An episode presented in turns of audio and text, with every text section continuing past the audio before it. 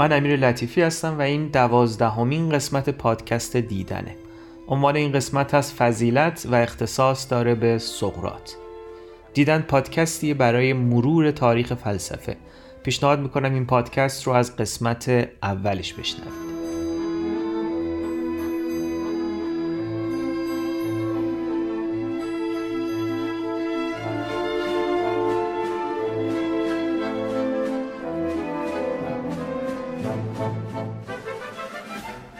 سقراط در زندگیش چیزی ننوشت اما شاگردش افلاتون هرچه نوشت رو از زبان سقراط نوشت.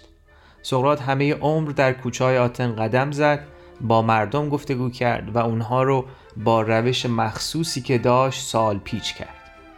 عاقبت سالهای سقراط تحمل نشد و او در هفتاد سالگی به اتهام بیاعتقادی به خدایان شهر و فاسد ساختن جوانان محاکمه و پس از اون اعدام شد.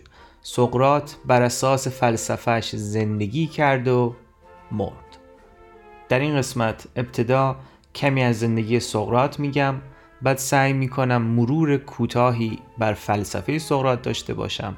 بعد از دل این مرور کوتاه چند عنوان اصلی رو بیرون خواهم کشید و کمی مفصلتر در موردشون حرف می‌زنم. در پایان هم اشاره خواهم کرد به میراث ماندگار سقراط.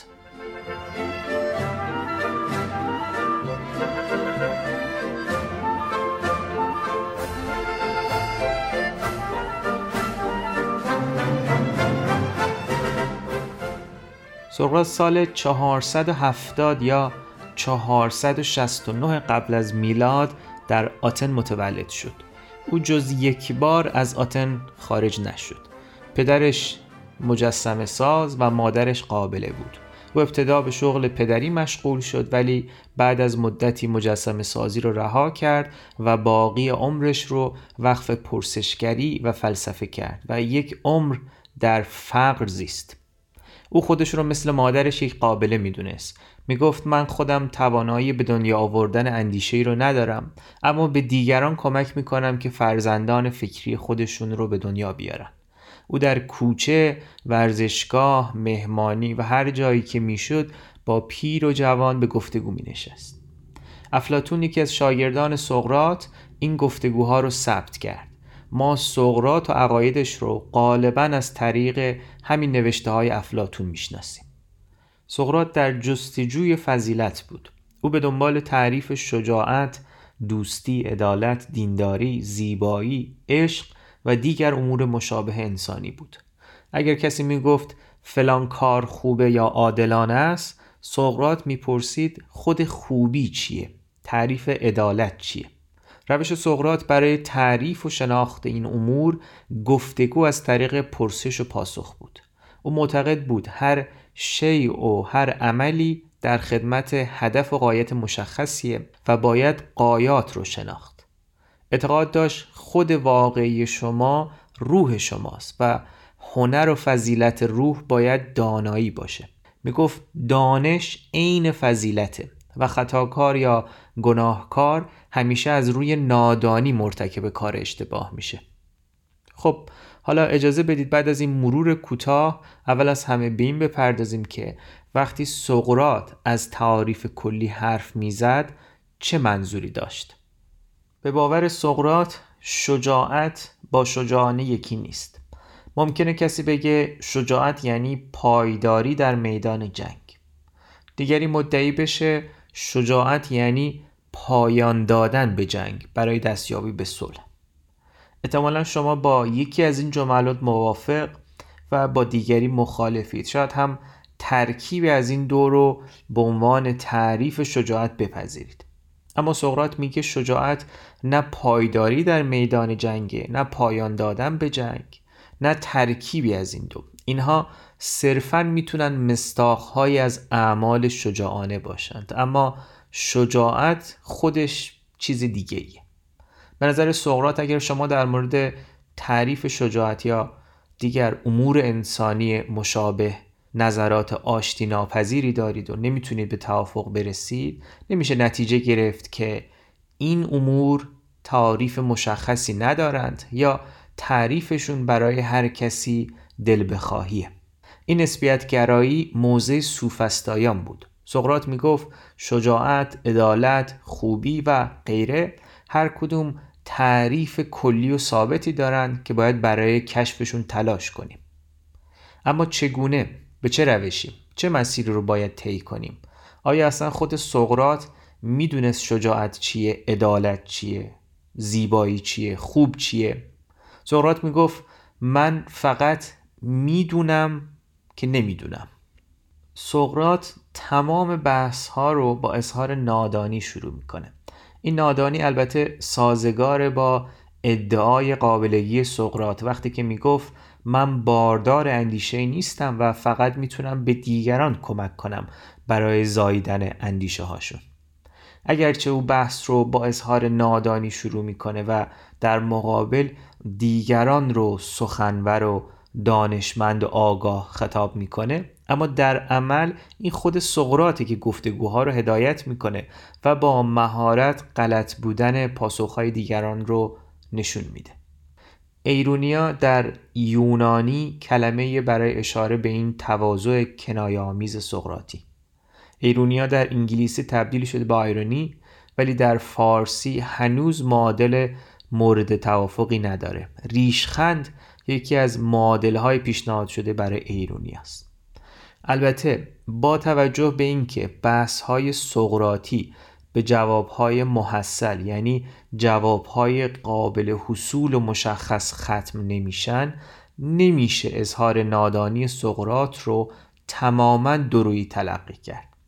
کسی که با اظهار نادانی شروع می‌کنه قاعدتا نمی‌تونه به روش سوفستایان با توسل به فنون سخنوری راه رو با ایراد خطابه های طولانی و سخنرانی های اقناعی ادامه بده.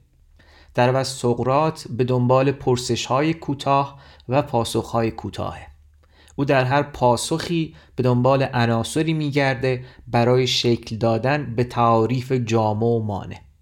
مسیر سقرات به سمت تعاریف کلی هیچ وقت مستقیم نیست. او همیشه در حال رفت و برگشت از طریق بدوبستان با طرف یا طرفهای گفتگوه. او همیشه قدمهاش رو میشمره و در هر لحظه آماده است که راه رفته رو برگرده و مسیر جدیدی رو انتخاب کنه. روش رفت و برگشتی و پرسش محور سقرات دیالکتیک نامیده میشه. گفتگو یکی از ترجمه های معمول دیالکتیک های یونانیه. ارسطو میگه دو چیز را به حق می‌توان به سقرات نسبت داد استدلال استقرایی و تعریف کلی. در مورد تعریف کلی حرف زدیم. بپردازیم به استدلال استقرایی. استدلال استقرایی روشیه برای استخراج نتایج کلی از مشاهدات جزئی. مثلا اگر من تا امروز 100 قو دیده باشم و همه این قوها سفید بوده باشن اگر ادعا کنم که قو سفیده متوسل شدم به استدلال استقرایی. چون با مشاهدات جزئی خودم یعنی مشاهده 100 قو از کل قوهای موجود حکمی صادر کردم درباره تمام قوها درباره کل قوها. سقراط هم همین روش رو دنبال می‌کنه. یعنی او میره سراغ نمونه های محدود از چیزهای مثلا عادلانه دوستانه شجاعانه و غیره در جستجوی تعریف کلی برای عدالت دوستی شجاعت و اموری از این دست. گفتیم سقراط در جستجوی چه چیزی هست؟ تعریف کلی. از این حرف زدیم که روش سقراط چه روشیه؟ دیالکتیک و استقرا. حالا جا داره که بپرسیم انگیزه سقراط از این پرسش ها و این جستجو چی هست؟ سقراط چه قایتی رو دنبال می‌کنه؟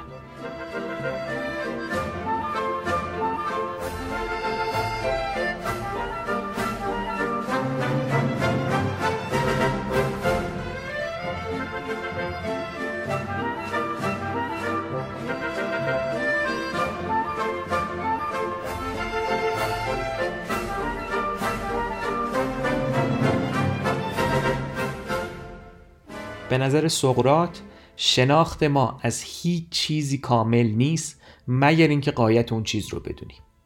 سقرات هر شی عمل مهارت فن و دانشی رو در خدمت چیز دیگه ای می‌دونه. مثلا سقرات نخواهد پذیرفت که زین ساز زین رو فقط برای این می‌سازه که زینی ساخته باشه. قایت زین ساختن سوارکاریه. سوارکاری هم باید قایتی داشته باشه. هدف سوارکاری مثلا طی کردن مسیره. قایت رفتن مسیر هم رسیدنه. قایت رسیدن هم حتما انجام کاریه که در مقصدی باید انجام بشه. مثلا پرداختن قرضی به کسی. و همینطور قایت پرداختن قرض هم باید قایت دیگری داشته باشه. و اون قایت هم قایت دیگر و الی آخر. رشته قایات. وقتی به سرانجام می‌رسه که هر واسطه ای در این رشته کار خودش رو به خوبی انجام بده. یعنی چی؟ یعنی سودی که باید به دیگری برسونه رو برسونه. در ادبیات سقرات خوب همون سودمنده و سودمند بودن یعنی برآوردن قایت. همچنین فضیلت که مرکزی ترین مفهوم در آموزه های سقراطه از طریق برآوردن قایات و سودمندی حاصل میشه. در نتیجه بدون شناخت قایات در مورد فضیلت هیچ چیزی نمیشه تحقیق کرد. کلمه که ما اون رو فضیلت ترجمه می‌کنیم در متن افلاتون آرته هست که در انگلیسی به ویرچو ترجمه میشه. شناخت فضیلت اشیا یعنی معرفت به قایات اشیا. معمولا آسونه. قایت زین ممکن کردن سواری آسون تره قایت چاقو بریدنه. یا به عبارتی فضیلت زین ممکن کردن سواری آسونه و فضیلت چاقو بریدنه. اما وقتی از قایت و فضیلت انسان حرف می‌زنیم کار بسیار دشوار میشه. برای پژوهش در مورد فضیلت انسانی بهتره از اینجا شروع کنیم. گفتیم سقرات معتقد قایت، فضیلت، سودمندی و خوبی یک چیز هستند. پس امور و اشیایی که برای انسان سودمند هستند فضیلت انسان رو هم تأمین می کنند. در نتیجه هرچه از امکانات بیشتری سود ببریم به همون نسبت زندگی فضیلتمندتری خواهیم داشت. بنابراین بهتر همیشه سعی کنیم در هر موقعیتی نفع و سود شخصیمون رو به حد اکثر برسونیم. به این ترتیب در فلسفه اخلاق سقرات اصالت با سوده به عبارتی این یک فلسفه سودگراست. سقرات اما در یک جای این روند استنتاج راه رو متفاوت میره به شکلی که همچنان با دادن اولویت و اصالت به سود به نتایج متفاوتی می‌رسه. سقرات خود واقعی هر انسانی رو پسوخه اون انسان می‌دونه. پسوخه یونانی رو می‌تونیم به روح، نفس یا روان ترجمه کنیم. پسوخه در انگلیسی تبدیل شده به سایک و سایکولوژی به معنای روانشناسی از مشتقاتشه. در زمان سقرات هنوز روح و روان و نفس از هم تفکیک نشده بودند سقرات میگه عشق واقعی به دیگری عشق به پسوخه به روح دیگریه نه به بدن اون. چون بدن فقط یک شی مثل اشیای دیگه است که در خدمت روح انسانه. قایت بدن سود رساندن به روحه. پس چیزی که برای انسان سودمنده خوبه و فضیلت انسان رو تأمین می‌کنه چیزی که در خدمت روح انسان باشه. یعنی در خدمت خود انسان نه در خدمت بدن انسان. پس با فضیلت ترین انسان انسانیه که بیشترین سود ممکن رو نصیب روحش می‌کنه. اما چه چیزهایی به روح انسان سود میرسونند؟ یا فضیلت برای انسان به این ترتیب چیست؟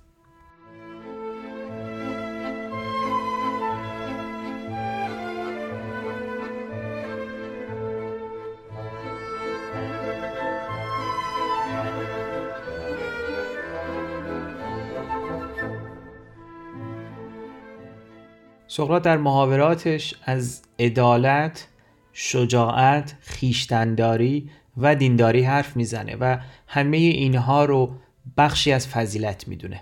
اینها چیزهایی هستند که باید در یک انسان فضیلتمند پیدا بشه.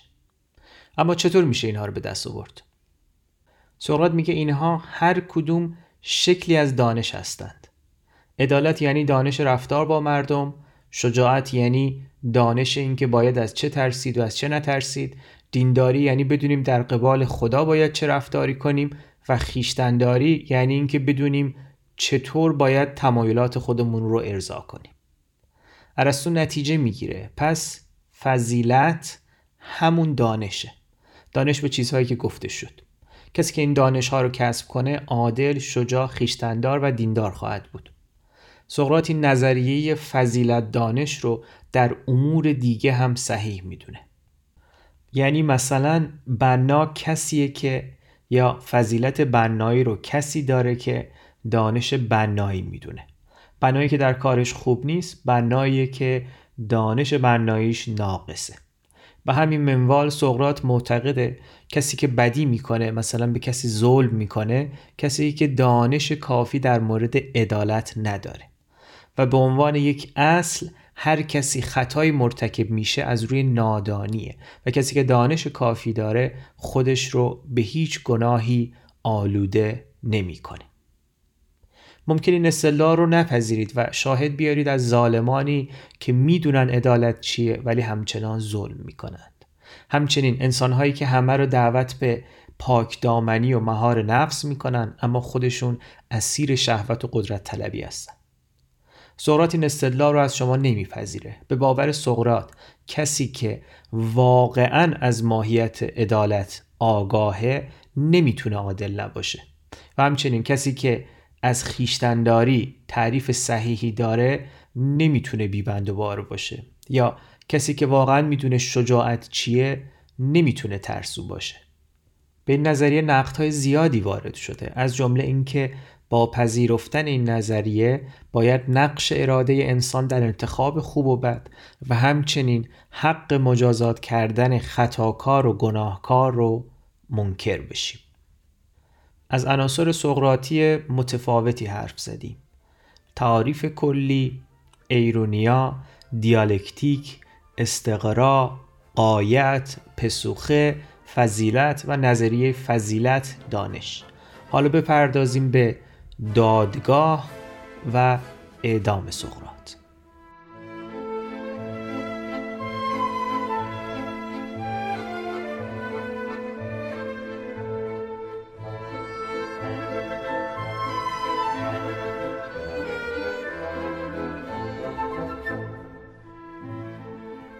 افلاتون محاوره ای داره به نام آپولوژی یا دفاعیه.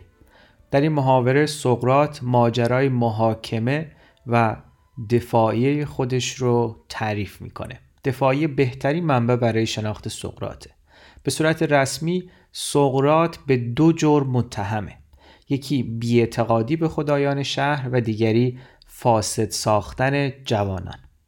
سقرات معتقد این اتهامات ظاهری هستند و شاکیان اصلی کسانی دیگری که از مدتها پیش او را محکوم به چنین سرنوشتی کردند سقرات از جمله از نمایشنامه نام می‌بره به اسم ابرها که توسط آریستوفانس نوشته شده.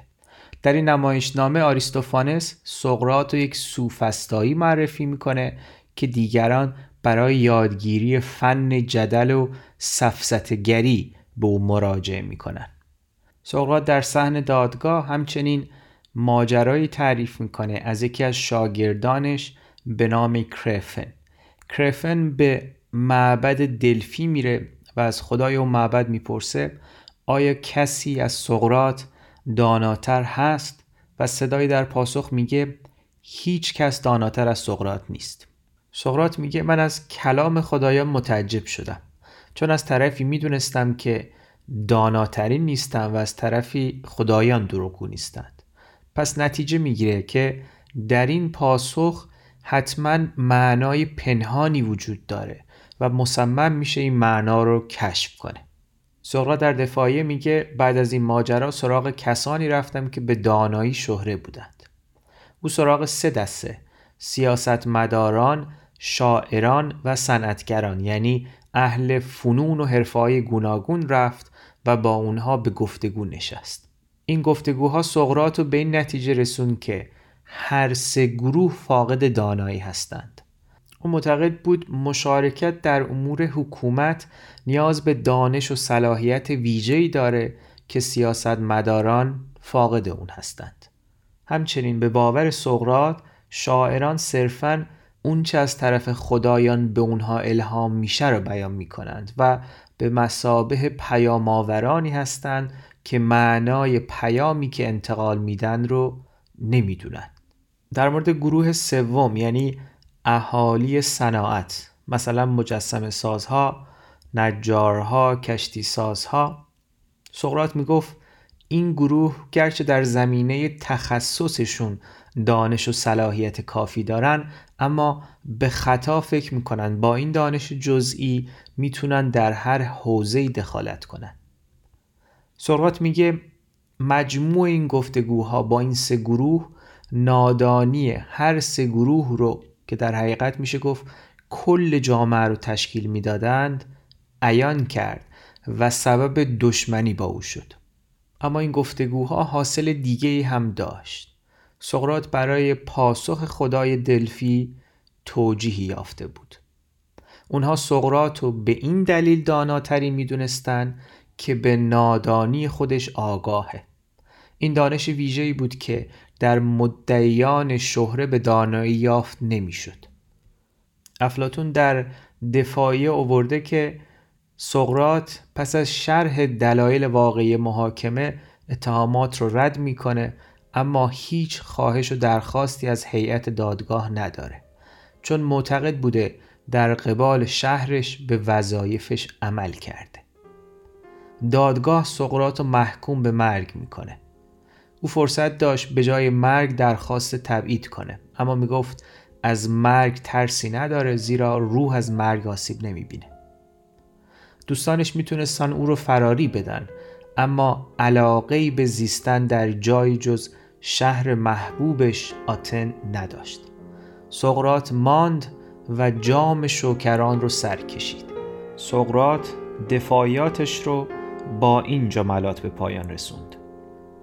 اکنون وقت آن است که من به استقبال مرگ بشتابم و شما در پی زندگی بروید. ولی کدام یک از ما راه بهتری در پیش دارد؟ جز خدا هیچ کس نمی‌داند.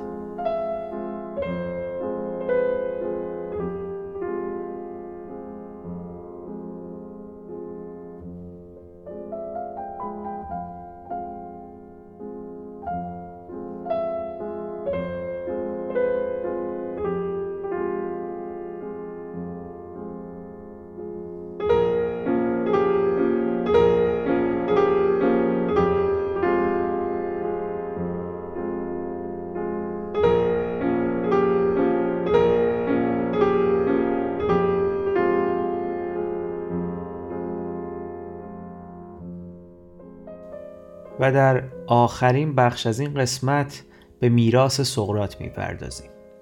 سقراط شاگردان و شیفتگان پرشماری داشت. از جمله آنتیستنس که از فلسفه سقراط عمدتا زندگی فقیرانه رو برگرفت و مکتب کلبیون رو پایه‌گذاری کرد.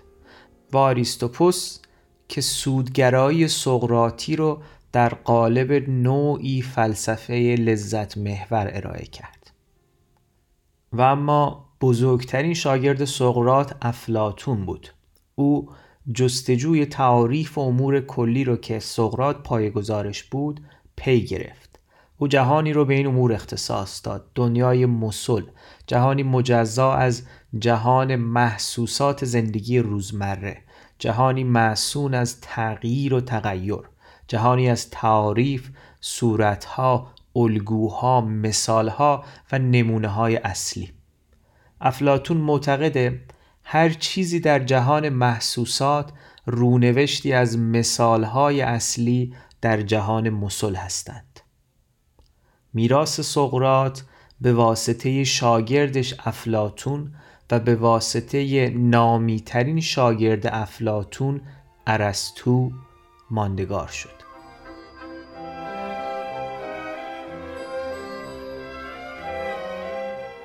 میشه خیلی بیش از اینها از سقرات گفت. اما خب وقت محدود ما تو این قسمت به پایان رسید. متشکرم که این قسمت رو هم گوش دادید. خیلی ها معتقدن هیچ منبعی نمی‌تونه جایگزین متن اصلی یک فیلسوف بشه. اگر تا به امروز سراغ متن اصلی هیچ فیلسوفی نرفتید پیشنهاد می‌کنم که با افلاتون شروع کنید و دفاعیه رو بخونید.